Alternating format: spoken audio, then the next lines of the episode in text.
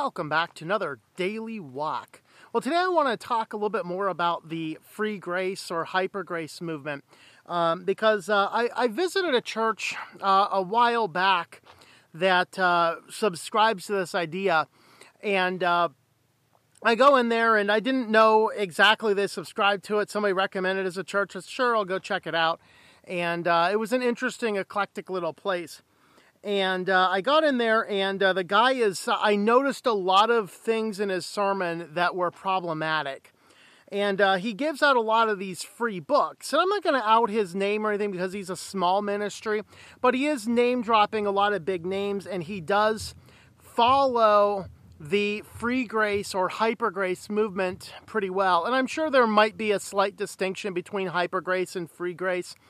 Um, but uh, ultimately, both of them have a lot of fundamental problems. This book that I started reading, one of his little books, and it's so bad, I was actually sharing just a few passages with the pastor of the church I'm visiting right now, and he's at this like all concerned. He doesn't understand that I know a lot about doctrines and these different ideas and things like that. And so he's all concerned that I'm reading this heretical book uh, because this is not just a different mindset of Christianity, this is downright heresy.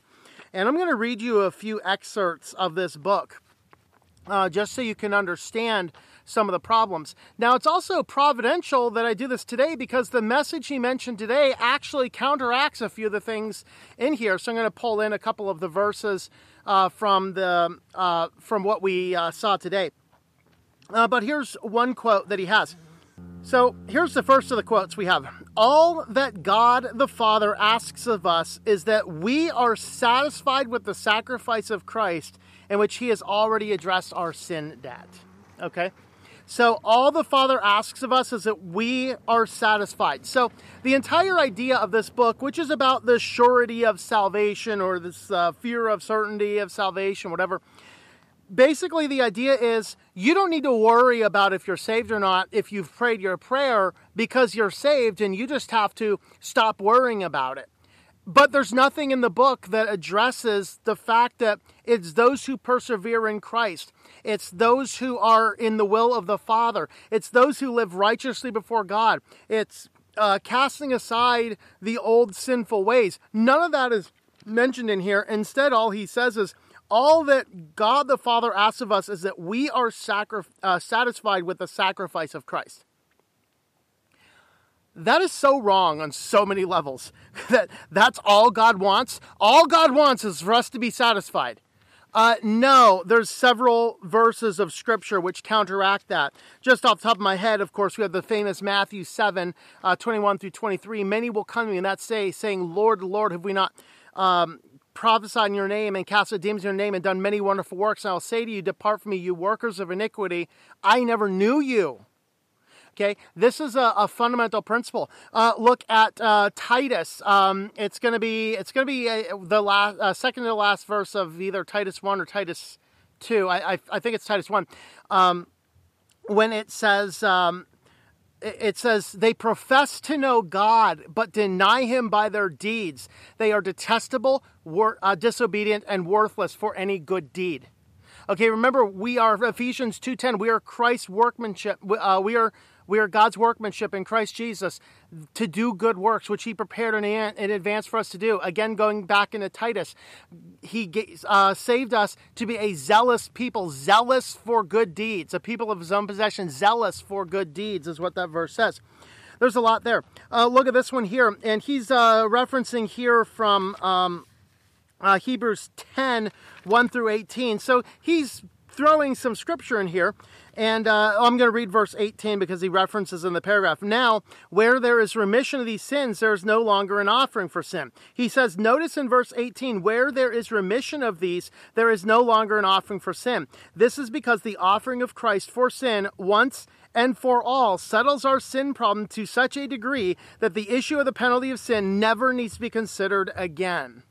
Now, it is true that a Christian does not need to worry about the penalty of sin.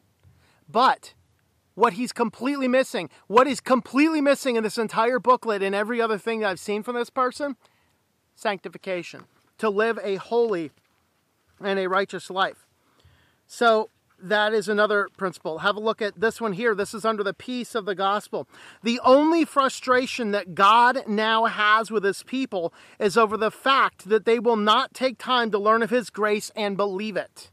Understand this the hyper grace model says grace is that ultimate thing. All you need is grace. The problem is, grace bridges the gap between what God commands us to do and what we ourselves are capable of doing. And as we walk in Christ and become sanctified, that gap should get smaller. It never disappears this side of earth, and this is why we have to have grace. But the principle here is that uh, he's concerned that God's so frustrated that people never learn the idea of grace. No, God's frustrated when people hold up the name of God and still continue in their sin. That is what is over and over and over in the scriptures. This one is this one is downright universalist heresy. Listen to this. Regardless of whether a person ever believes and ever is uh, I'm going to read a few words here in like bold like italics bold ever. These are actually bold in his writing regardless of whether a person ever believes in Christ, it is a fact that Jesus has already settled the issue of his sin. Jesus has already made the sinner's peace. Jesus has already satisfied the divine justice of God for the sinner. Whether or not the sinner believes it, the blood of Christ has effectively removed the sin barrier for the sinner, even if he never by faith avails himself of it. That's universalism. Doesn't matter if you do anything. Doesn't matter if you confess Christ. You are saved.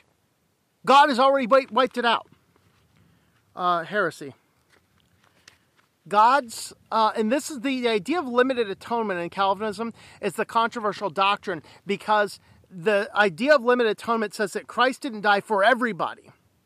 He died to accomplish the salvation of his elect. Now there are verses uh, like John three sixteen. He uh, all the world, you know, all the world is in there. And there's a few other verses, all the world. But these are not saying all of the world are under the sacrifice of Christ. I will admit that limited atonement is the hardest single individual point of Calvinism to defend, but it is all throughout Scripture nevertheless. Think about the consequences otherwise, that part of Christ's sacrifice was inefficient and ineffective. Under section, what about repentance? The issue of repentance and what part it plays in passing from death unto life has been an issue in the church for about 40 years. A little longer than that. I just got finished reading the life and history of George Mueller. Repentance was all over his message. He lived way longer than 40 years ago. Many a seeking soul has experienced years of turmoil wondering if and when he came to God. Had God really accepted his repentance? Uh, yes. Oh, we have another another one over here. Um, still under this, uh, he's referencing a book all about repentance. He says a gospel invitation which focuses on self reformation is incompatible with grace. I realized that incorporating a prereq turning from sin into the plan of salvation was to add works to God's grace.